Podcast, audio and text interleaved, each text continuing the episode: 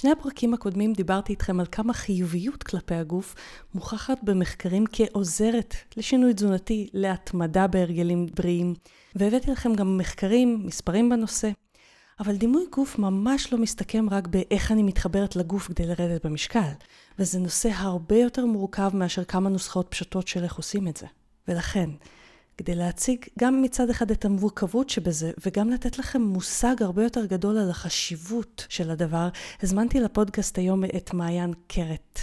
מעיין היא דוגמנית בינלאומית לשעבר, שהיום מנהלת את Changing Model, שזה המרכז לקידום דימוי גוף חיובי, ויוצרת ערכת קלפי מראות, וזה כדי לתת לכם קצת יותר מידע כמה הנושא הזה הוא משנה חיים. לא פחות. ברוכים הבאים לפודקאסט תזונה הצעד הבא, שבו תגלו את כל הדברים הכי אפקטיביים וכל מה שעובד בתזונה, כדי שתדעו מה הצעד הבא במסע שלכם להשגת שלום עם האוכל, הגוף והלב. אני רותי פינק, דיאטנית קלינית ומטפלת רגשית, המדריכה שלכם במסע הזה של להחזיר את האוכל להיות פשוט אוכל, ועל הדרך להשיג את השליטה שתמיד הרגשנו שאנחנו יכולים להשיג מולו. אחרי שראיתי כמה השיטות הקונבנציונליות לשינוי תזונתי לא עובדות עבורי ועבור המטופלים שלי, יצאתי למסע לדייק ולשפר את ההישגים של מטופליי, ואת הידע הזה אני חולקת איתכם כאן. אני בעלת קליניקה אונליין שעוזרת לאנשים מכל קצוות הארץ, מרצה ומדריכה דיאטנים ומטפלים, ודיאטנית שחושבת בעיקר מחוץ לקופסה. הדבר החשוב ביותר עבורי הוא לעזור לאנשים לשחרר את עצמם מהכבלים המיותרים באכילה ובחשיבה שלהם, שעוצרים אותם מלהגיע לשינוי שהם באמת מחפשים, וזאת תוך כדי השגת המטרות הבריאותיות והתזונתיות שלכם. ועכשיו, לפרק. אז היי מעיין, תודה שאת איתנו. היי. אני חייבת להודות שיש לי זיכרון מתקופה שאני בת 15 בערך, כשהייתי באזור הדיאטה הראשונה שלי. אני זוכרת את עצמי עושה המון ספורט כדי לרדת במשקל אז, ותוך כדי הכפיפות שאני עושה, אני מסתכלת על פוסטר שלך שהיה תלוי לי על הדלת. עכשיו, הוא היה תלוי לי על הדלת, כי כשהסתכלתי עלייך כדוגמנית, אמרתי, לא בצורה מודעת כמובן, אבל את ביטאת את מה שאני רציתי לבטא לעולם, מין פלפליות כזאת. ומצד שני, זה מהר מאוד מהפלפליות הזאת, בתוך uh, גיל ההתבגרות והדיאטה הראשונה, אני מסתכלת על הפוסטר שלך ואני אומרת לעצמי, ככה אני רוצה להיות, כזו רזה. ובאותו רגע, ואני חלילה לא אומרת את זה חלילה כהאשמה, אלא להראות איזה מהפך uh, קורה בחיים שלנו. אני זוכרת את השנאה והרתיעה הזאת, המאוד מאוד עמוקה לגוף שלי, שביטאתי באותו רגע כשאמרתי את זה כלפי עצמי. והנה אנחנו כאן, מעל 25 שנה אחרי זה, פלוס מינוס, ו-180 מעלות כמעט להפך. לגמרי. אז, אז שתינו כן. עשינו דרך מאותה ממש. נקודה של צופה ממש. ונצפית, וכנראה העסיקו אותנו דברים דומים, את יודעת, אני מניחה... שוב, כל אחת עברה דרך, אבל בטח היו נקודות ציון שהן טבעיות וקורות בתוך התהליך הזה. אני כן מצטערת או מתנצלת, אפילו שאני יודעת שאני לא אחראית, כן? אני לגמרי יודעת. ואין על מה? אני מתנצלת שהייתי הטריגר, אבל אה, כן, את יודעת, אבל ככה זה עובד. זאת אומרת, היה לי שם עוד דברים מעבר לרזון, שאנשים נמשכו אליהם, והרבה פעמים הם פירשו את זה ככמיהה לרזון, הם, או למבנה גוף, אוקיי? נקרא לזה מבנה גוף כי זה לא רק הרזון, אוקיי? שהיה לי אז, זה אנשים מחברים בין תכונות ובין כמיהות לכל מיני הלכי רוח אפילו נקרא להם, לבין אה, איזושהי תפיסה שאם יהיה לי את הנראות הזאתי, אז יהיה לי גם את כל השאר. אז כן, אז אני חושבת שזה, את יודעת, עם כמה שזה עצוב לשמוע, את יודעת, זה באמת מראה איך, איך הדברים מתפתחים, איך אנחנו מחברים בין תכונות לבין אה, מבנה. ממש ככה, אני, אמ, כשאני מסתכלת בדיעבד על התקופה הזאת, אני מבינה ששנאתי את הגוף שלי באותו הזמן בגלל מה שהוא ייצג ששנאתי בעצמי, באותו הזמן. בתור מתבגרת, בתור ילדה, בתור כל אחד וסיפור החיים שלו. וככל שהתקרבתי לעצמי, ככל שהפסקתי לשנוא חלקים בעצמי, שהקרנתי על הגוף, ככה גם הקבלה של הגוף הלכה ועלתה. אבל אני אשמח ככה אם תוכלי לספר לנו איך הגלגל התהפך עבורך. איך מדוגמנות בעצם הגעת לעסוק במה שאת עושה היום, שזה סדנאות לדימוי גוף, כי זה באמת 180 מעלות בעיניי. נכון, נכון. אני עושה היום סדנאות לדימוי גוף והרצאות לדימוי גוף ותוכניות התערבות ויוצרת תוכן על דימוי גוף, אז באמת זה עולם שלם והוא, והוא באמת 180 מעלות, אבל לא לגמרי 180 מעלות, כי הנושא הוא אותו נושא. זאת אומרת, התעסקתי גם אז בדימוי גוף בצורה אובססיבית, ופשוט הפכתי, זה כמו להפוך את החולצה, אבל הגוף הוא אותו גוף, אוקיי? אז ההתעסקות היא אותה התעסקות, אוקיי? היא פחות אובססיבית לשמחתי, כי יחד עם השיפור בדימוי הגוף, גם, ה, גם החמלה וכל הדרכים לטפל בדימוי גוף גם מורידים, מורידות מהאובססיה, אבל המחשבות הן בחלקן מגיעות מאותו מקור, אוקיי? גם אני כשראיתי את עצמי, לא ראיתי למה רוצים אותי כדוגמנית, לא ראיתי את זה שאני משדרת גם פלפיליות קראת לזה, ובטח היו שם עוד איכויות. אז כן, שמה אמ, בעצם אני מתחילה לשאול את השאלות האלה. כמה נשים יפות משלמות כאלה מחירים, הפוך ממה שחושבים, חושבים שאין לנו, שלא היו לנו אה, מחירים והכל נהדר, וכשאת נראית אה, כביכול כאידיאל היופי, אז את גם מרגישה כמו אידיאל היופי, וזה לא נכון. והשקר הוא מאוד מאוד גדול, והשקר הזה מאוד העסיק אותי, קודם כל ברמה האישית, ואז ברמה החברתית. ומשם בעצם התחילה המסע שלי בהפסקה של הדוגמנות בגיל 22, ומשם הכתיבה של ספר בנושא, ומשם ההתחלה של למידה והרצאות וסדנאות, עד לכדי היום שאני מנהלת המרכז לקידום דימוי גוף חיובי. התחלת בעצם בדוגמנות בגיל מאוד מאוד צעיר, ואז זה הכניס אותך למקום מאוד מאוד לא טוב. אם תוכלי לפרט קצת לאיזה מקום הגעת, ומשם מה בדיוק גילית? מה גילית על עצמך? מה, מה למדת? בטח. אז כן, אז הייתי דוגמנית והגעתי למקומות מאוד לא טובים בדימוי הגוף שלי. הייתי במקום מאוד מאוד נמוך של דימוי גוף מאוד לא, מאוד מאוד שלילי. תוך כדי שאני משדרת אה, המון יופי וזוהר וכל הדברים האלה, והדיסוננס הזה היה מאוד גדול, וכשיש דיסוננס מאוד גדול זה קשה להחזיק אותו. כלומר, אני מנסה לדמיין על עצמי אותך, נגיד, לא יודעת מה, בשו"תים של הדוגמנות וזה, משדרת את כל הזוהר הזה, ואיזה מחשבות רצות בפנים? איזה רגשות? בעת ההצטלמות אולי פחות, זה כן רגע של אה, יצירה וזיקוק של, אה, של התמסרות לרגע, אבל אחרי, את יודעת, בתוך הדוגמנות, רגע הצילום הוא, הוא רגע קטן מבחינת הזמן. אחרי, לפני, יש המון המון שעות, גם בסטודיו, גם בטיסות, גם בחיים עצמם, ששם המחשבות מגיעות, ששם הפער בין הגבוה לבין הרגע הזה שמצטלמים ואומרים וואו וואו את מדהימה, לבין הבחורה שנושאת את המראה הזה, הילדה, הנערה, שהייתי, שאוקיי, יש לי את המראה החיצוני הזה, אבל מה קורה לי בנפש תוך כדי? אז, אז עולות שאלות כמו מתי יגלו שאני לא מתאימה לדוגמנות, מתי השקר הזה יתגלה, מתי יראו אותי כמו שאני באמת. תסמונת אמ, המתחזק הזה. כן, בטח. אה, רקנות מאוד גדולה, תחושה שאם יראו אותי בלי איפור, למרות שראו אותי בלי איפור מן הסתם, אבל אז, אז אני לא אהיה יפה, כל מיני דברים, כי כשהייתי אה, ילדה אז נורא סבלתי משיימינג לגבי המראה שלי. ולא רק זה, מן הסתם דימוי הגוף השלילי מגיע מהרבה מקומות, אבל כל הדברים האלה עיצבו אותי להגיע לעולם הזה עם איזשהו מסע מאוד כבד בנושא הזה.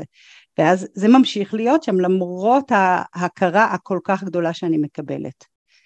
הרגע שמתחיל להשתנות מעבר לסיפור שלי לנושא שאני מתעסקת בו זה כשאני מבינה שזה לא רק אני וזה לא רק המסע האישי שלי וזה לא רק אני הבית שגדלתי בו החברה שהייתי בה אלא שזה אה, נשים במקצוע שאז הייתי מכל העולם. בעצם חוות קשיים נורא גדולים והם נורא מוסתרים ושם אני מתחילה לחקור את זה ברמת העניין. איך uh, הקשיים האלה שהם כל כך מוסתרים ממה שאני שומעת ממך בין uh, החברות שלך למקצוע, איך, איך זה מתגלה? בשיחות, בצפיות, איך זה התגלה עבורך? שאלה מצוינת. אני ראיתי את זה לאט לאט, לקח לי זמן. אני פשוט, אה, את יודעת, אולי יש לי אישיות יותר טיפולית, אולי אה, אה, משהו באיש, באופי שלי, שחלק, קודם כל מדברות על זה, לא כולם מסתירות באותה מידה. אוקיי? זה נורא תלוי מאיפה את מגיעה, מה האישיות שלך, יש כאלה שמדברות, פשוט אומרות, אה, בגלוי, הן מסתכלות במראה ומדברות.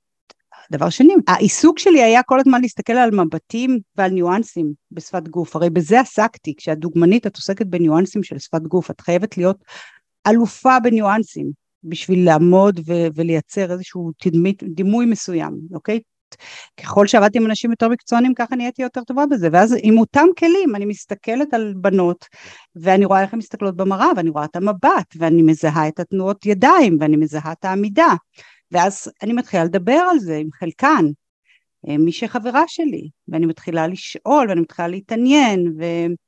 ואני מגלה שככה זה. אז, שוב את רואה שוב זה גם במילים שהן אומרות גם במבט הממשטר הזה, הקשה הזה, לפעמים אפילו בצעקות מאחורי הקלעים, שהן צועקות רגע לפני, אני לא יכולה לעלות ככה, שלא יראו אותי, את יודעת, כי זה רגעי לחץ, ובלחץ יוצא לנו כל האמת. כל מה שלא מצליח להיות מוחזק עולה, ושם מלא מלא בנות מתפרקות בבכי, בצעקות, כדי שלא יראו את האמת. את מבינה? ואז אז אני מתחילה לראות, וככל שאני מתעסקת בזה יותר, אני רואה יותר, את יודעת, זה... כי אני, אני סובלת מזה, ואני מתחילה לזהות, ואז אני מתחילה, כחלק מהמחקר שאני עושה בשביל הספר, שיוצא כמה שנים אחרי, אני גם מראיינת גם אה, נשים מהעולם, גם דוגמניות מהעולם. זהו, ואז אני מתחילה לקרוא ידע, סטטיסטיקות, ואני רואה שזה נכון, שמה שאני קולטת הוא נכון. אז את עושה את היציאה הזאת בעצם מעולם הדוגמנות סביב הדבר הזה, סביב כמה שזה משפיע עלייך? כן, לא בבת אחת, זה לוקח זמן. אני כן מבינה אינטואיטיבית שאני לא יכולה להחזיק יותר במקצוע, ואני כן מבינה אינטואיטיבית שאני הבן אדם שהולך לדבר על מה שלא מדברים, שזה מתאים לי, שזה נכון, שאני יכולה לשאת את זה, שאני צריכה לגדול לתוך זה, זה קשה, זה חתיכת אתגר, אבל אני הולכת עליו. אין תחום כזה בכלל. אז איך אני בכלל אדבר על משהו שאין לו בכלל מושגים? אבל אני יודעת שאני צריכה להגיד, ב- ב- כמו בקלישאות, את מה שיושב לי על הלב. שאני צריכה, לא צריכה להגיד, אני צריכה לצעוק את זה. כי אני אחרי שנים של השתקה כל כך גדולה, שאני עומדת מול כל כך הרבה אנשים וחושבת את כל המחשבות האלה, ואני לא יכולה להגיד אותם. מה זה לא יכולה להגיד אותם? אני לא יכולה להגיד כלום. כדוגמנית מקצוענית, אסור לי לדבר. ככל שאני יותר, פחות מדברת, ככה אני יותר נחשבת, ככה אני מקצוענית יותר. אם אני סובלת מאי נוחות, אם אני סובלת מקור, אם אני סובלת מנעליים ש, שחותכות לי את הרגליים תוך כדי ואני מדממת, אם הבגד אה, יושב עליי ושורט אותי, כל הדברים האלה, ככל שאני יכולה להחזיק יותר, ככה אני יותר מקצוענית. את כל הדבר הזה אני פשוט לא רוצה לספר, אני רוצה לצעוק ולהגיד, תקשיבו, זה לא כל כך טוב כמו שאתם חושבים, תפסיקו להגיד לי איזה כיף לך. לא כיף לי, אבל זה לא רק לי, זה לכולן, סבבה, לא הכל לא כיף, אוקיי? אבל יש פה רובד מסוים שהוא מוסתר ואנחנו חייבות לדבר אותו, כי הוא עניין חברתי. הוא עניין חברתי מוסתר, זה לא יכול להיות שכל כך הרבה נשים חוות את אותו דבר וזה כל אחת עם עצמה, וזה לא משהו של כולן בעצם. הרבה אנשים באים אלינו למרכז מתוך המטרה המרכזית כדי לרדת במשקל. למה כדי לרדת במשקל? רוב הסיבות הן כי אני רוצה, או רוצה, בעיקר רוצה, לשנות את הגוף שלי. אז בוא, בואי באמת נתחיל מההתחלה. איך דימוי גוף נוצר אצלנו בכלל? הוא קודם כל נוצר אה, בילדות, בגיל מאוד מאוד צעיר, מהבית שגדלנו, מהיחס בדינמיקה בין ההורים ובין הילדים, ואחר כך בסוג הקשר ואיכות הקשר, וכמובן במסרים ששמים על הגוף, בהתחלה בבית ובסביבה הקרובה, וככל שאנחנו גדלים, אז בסביבה החברתית שלנו, ואז זה כבר הסביבה החברתית, היא גם החברים לכיתה, וגם החברים ברשתות החברתיות וגם הדמויות שאנחנו רואים בכל מקום. זה יכול להיות הבובות שלנו וזה יכול להיות המסרים מהטלוויזיה וזה יכול להיות הדמויות במשחקי המחשב. כל הדמויות שבעצם מלמדות אותנו את התפיסות שלנו החזותיות על מהו גוף נכון ומהו גוף שייך ומהו גוף מקובל. משם אה, נוצר דימוי הגוף, אז זה השילוב הזה בין הבית ובין הסביבה. ואז יש כל מיני דברים שהם גם משפיעים, כמה ערך עצמי יש לי, ו- וכמה צחקו עליי בילדות, וכל הדברים האלה הם גם משפיעים, אבל אלה, אלה הבסיסים, ממש ככה, זה, זה הבסיס. מעלה לי אה, שני זיכרונות, אה, הזיכרון הראשון שלי בגיל חמש אולי, בגן. אני תמיד, המבנה של, יש לי גוף כזה, מין בלקי, כאילו שאני צוברת שרירים אה, היטב, ואני זוכרת בגיל חמש, שהייתי במשקל תקין, פשוט במבנה השרירי והרגיל שלי, ומישהו אומר, אה, איש מנה. עד אז הגוף שלי היה חלק ממני. לא היינו נפרדים, לא חשבתי עלינו כנפרדים.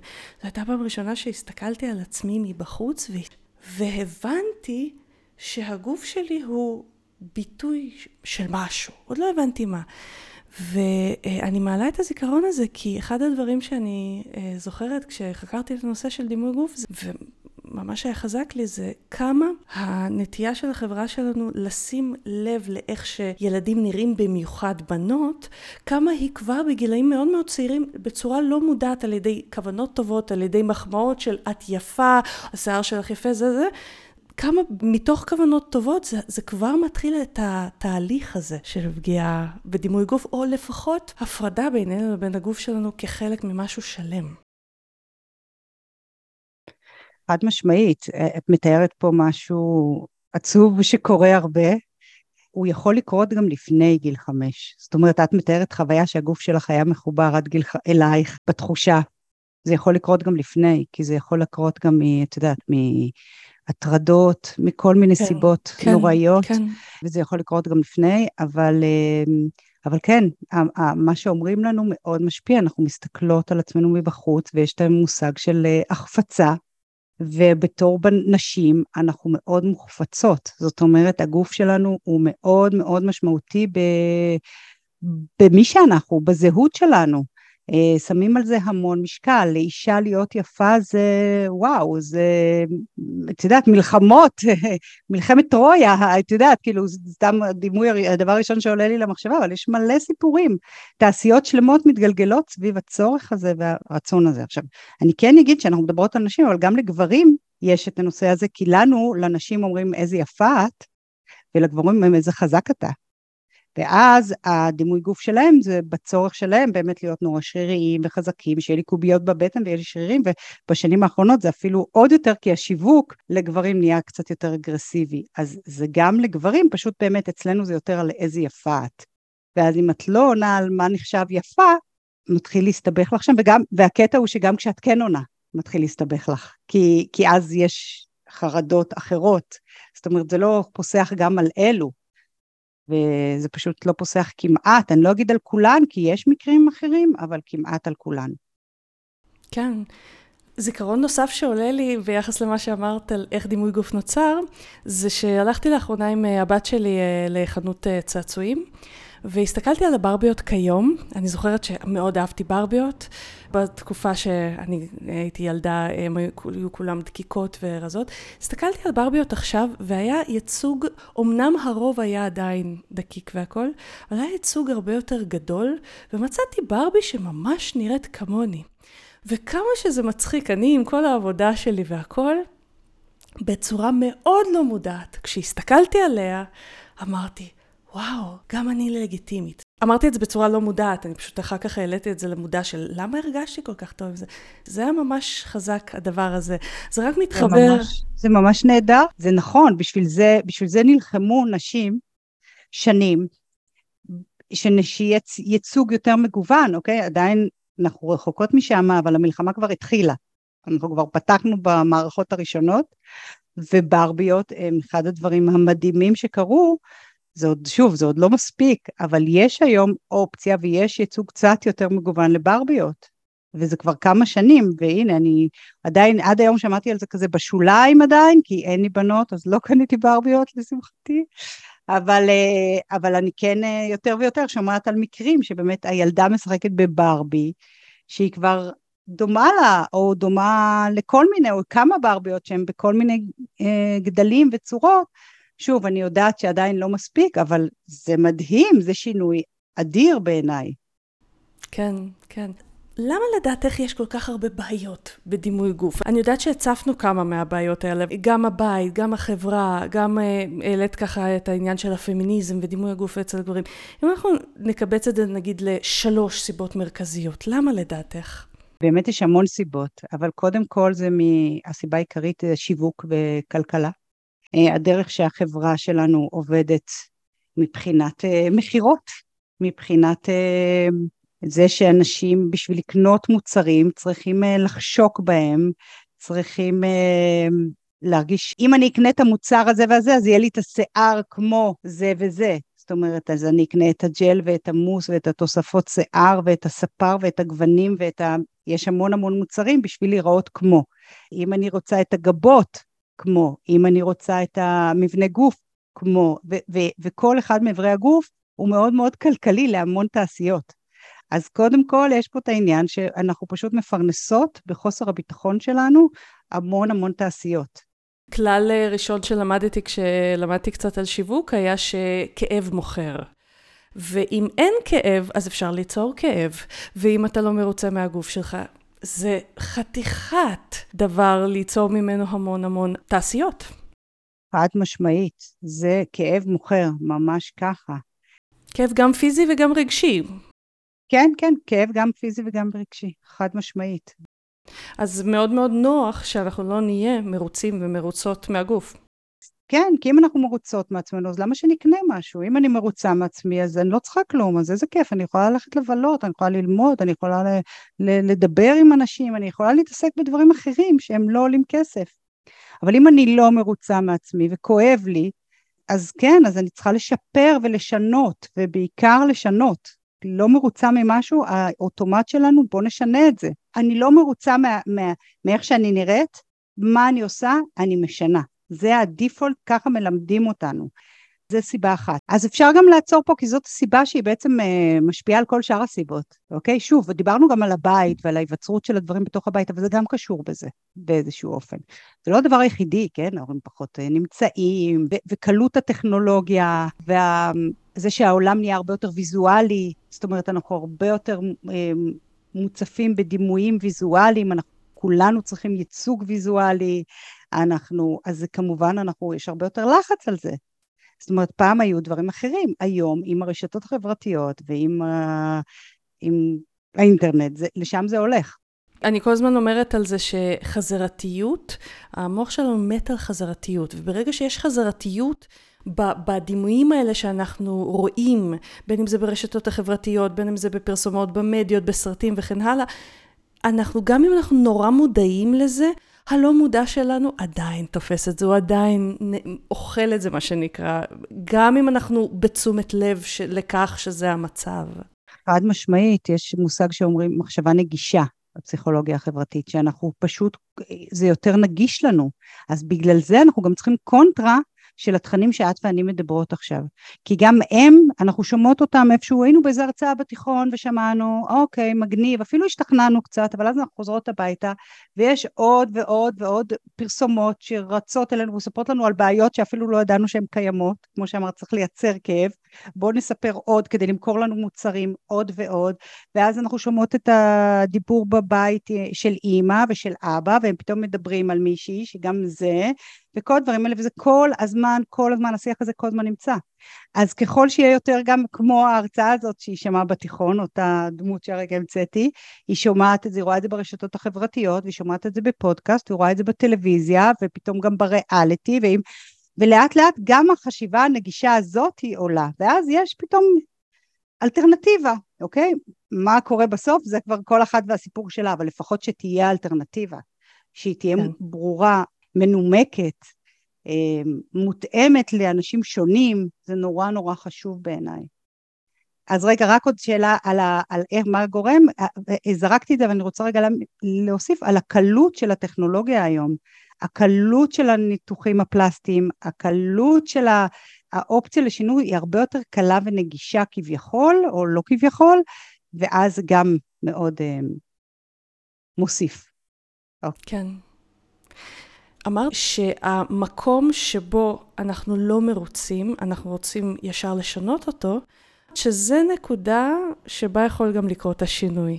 נכון, נכון, ולקח לי הרבה שנים להבין שעל זה אני מדברת, על המרחב הזה, שזה מאוד צר, והמטרה היא להרחיב אותו. המטרה מבחינתי היא להרחיב את ההבנה שיש פה מרחב, ושיש צורך בוער בו, כי אחרת אנחנו הולכים לכדי, אה, כל החברה שלנו הולכת לאסון לאומי, כי כולם ניזונים יותר ויותר מהדימויים האלה השליליים, ואנחנו פשוט כאילו צריכות יותר את המרחב הזה של רגע, עלה לי, ראיתי משהו שתרגט אותי, ראיתי משהו שגרם לי להרגיש לא טוב לגבי הגוף שלי, זה בסדר, זה הגיוני, זה טבעי, אנחנו חיות בחברה, אוקיי? המטרה שלנו היא לא שכולנו נהיה מנותקות חברתית, אוקיי?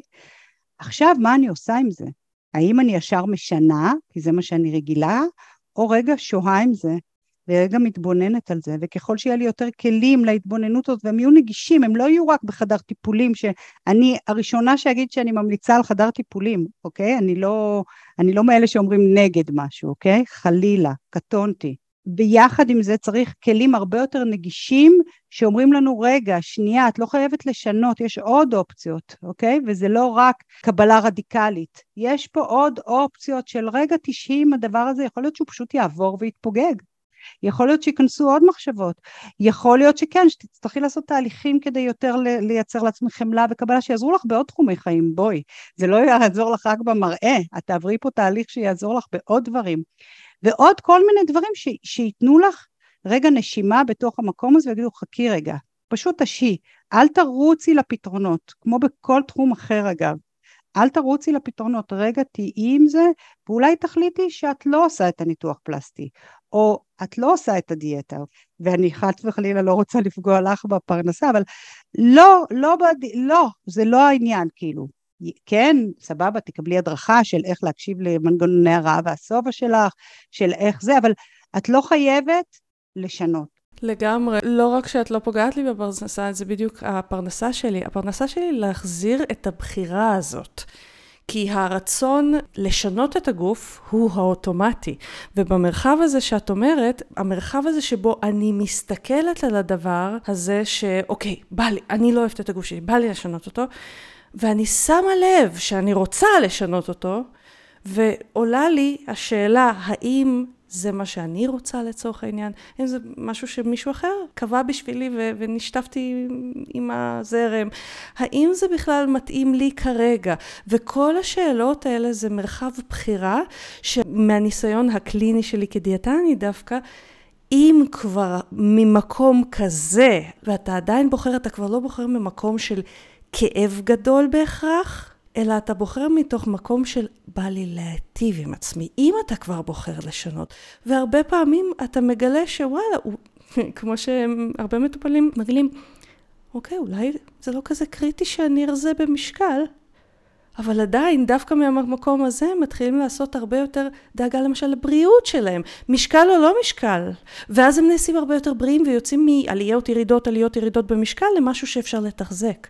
אז זה בדיוק המרחב הזה של הבחירה הזאת, אני מאוד מאוד מתחברת. אז אנחנו מדברות באותה שפה לגמרי, אבל לגמרי אני איתך, אני באמת רוצה לעודד את הבחירה הזאת, אבל אני רוצה בשביל לעודד את הבחירה הזאת, לתת את האלטרנטיבה יותר מגובשת, כי אני מרגישה שאת הצד השני, את הצד של תהיי יפה, אנחנו מקבלות מספיק, יש לנו מזה.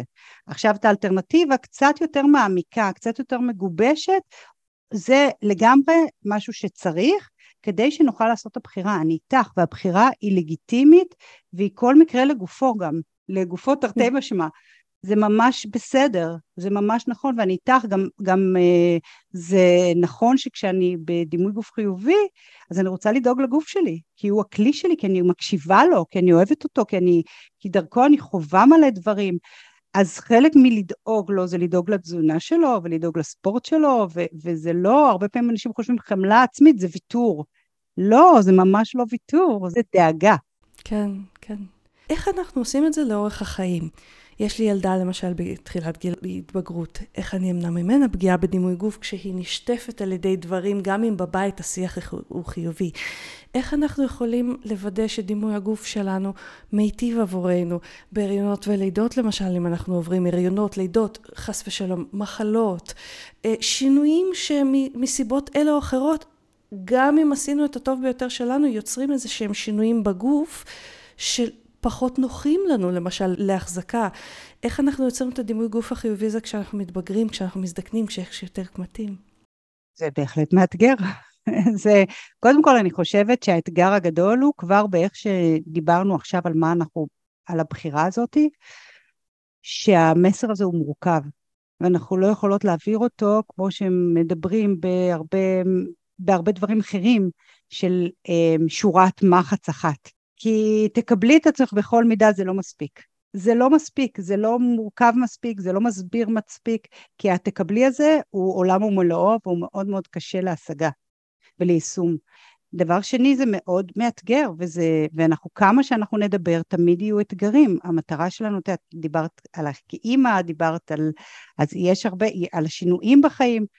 כל שינוי הוא מאתגר, שינויים זה דבר מאתגר, אנחנו לא בוחרות בשינוי הזה, אנחנו לא בוחרות, הוא קורה לנו, ואנחנו צריכות להתאים את עצמנו, זה דורש המון גמישות מחשבה, אז אני חושבת שקודם כל אחד הכלים הוא גמישות מחשבה, לעבוד על, על, על המקום הזה, עכשיו על היכולת לקבל את, ה, את הדברים שקורים ולנשום רגע, זה לא אומר לא לראות אותם, זה לא אומר אה, להדחיק אותם, אגב זה דברים שיכולים לקרות בדרך, אוקיי? כי לפעמים אנחנו מדחיקות או לא רואות בדרך כדי, כדי להגיע לאיזשהו מקום, לבסס משהו, ואז חוזרות אחורה וכן רואות, ואז יכולות כאילו לעבות את, ה, את הכלים שלנו. וזה בסדר, אוקיי? כי זה חלק מהגדילה שלנו, כי יש המון מורכבות. אז לקבל את הקושי קודם כל, אני חושבת שלהגיד שזה לא קשה, זה, זה לא עוזר לנו. ונשמעים היום יותר ויותר קולות שאומרים את זה, שזה מעצבן אפילו. אז אני חושבת קודם כל לקבל את זה שזה קשה. את יודעת שהגוף שלנו מתבגר, למשל, אוקיי, או, או מזדקן, זה קשה. הגוף הזה ששירת אותנו כל החיים משתנה.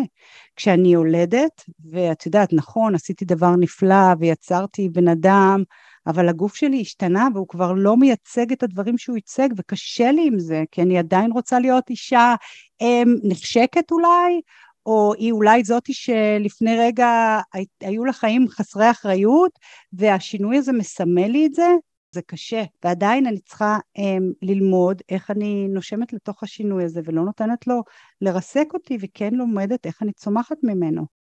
לא לברוח ישר, אלא לשים לב שנייה שאתה בשינוי בכלל, ושקשה לך. עצם המרחב הזה של הבחירה נפתח בכלל כשאנחנו שמים לב מה קורה ולא בורחים, או, או רצים לשנות נכון, ישר. נכון, נכון. ואז כן, לפעמים כן יש הידרדרות קלה. את אומרת, זה יכול לקרות. אנחנו הולכות נכון. לקוטב אחד, אוקיי? זה איזושהי חשיבה קוטבית, שאנחנו הולכות לקוטב אחד, אבל אנחנו צריכות, ככל שנתאמן על זה יותר, כמו שאמרת מקודם, שזה יהיה לנו נגיש יותר, אז אנחנו כן נמצא את הכלים יותר מהר להרים את עצמנו. וזה בסדר שיש לנו רגעים, ויש לנו ימים, ויש לנו תקופות, כמו שאמרת, וסיטואציות שונות בחיים. אנחנו לא יכולות להשוות סיטואציות אחרי לידה לסיטואציה ולתת בדיוק את אותם כלים. זה מורכבויות שונות שאנחנו מתמודדות איתן. ושוב, וככל שיהיה לנו יותר הבנה של הסיטואציה, והכלים שעוזרים לנו, והגמישות מחשבה, והייצוג המגוון שדיברנו עליו מקודם, והבנה של המורכבות החברתית שאנחנו חיות בה, המון דברים ברבדים אסתטיים, ברבדים אה, פסיכולוגיים יותר וברבדים חברתיים יותר, כל הדברים האלה יכולים לעזור לנו, לתת לנו את הכלים, לזהות את זה שרגע הידרדרנו, וזה בסדר, נסחפנו רגע, ועכשיו אנחנו צריכות להתחיל להתרומם. אחד הדברים המשחררים ביותר אה, במסע שלי עם הדימוי גוף שלי, היה כשנתקלתי באיזושהי אה, משפיענית רשת אה, שהיא מאוד מאוד בעד גיוון בגדלים בגוף, שאמרה, זה בסדר שיש ימים ואפילו תקופות שאת לא מקבלת את הגוף שלך. עצם ההבנה שזה בסדר שזה לא יהיה מאה אחוז מהזמן, היה מאוד מאוד משחרר. כי הנה, גם כשאני יוצאת משם, אני עדיין בסדר. זה אחד ה... לגמרי, ואני חושבת שבגלל שהנושא הזה נורא חדש, ונורא לא דובר לפני זה, לא, שוב, אני הייתי בעידן הדינוזאורים, שלא היו, וגם את בעצם, שלא היו בכלל את המילים האלה. אז לא היה בכלל שפה עכשיו, עכשיו אנחנו כאילו עברנו שלב, אז נכון שכשהתחיל הנושא הזה, הדברים היו נורא דיכוטומיים, וזה היה לא תקבלי את הגוף שלך, כן תקבלי את הגוף שלך.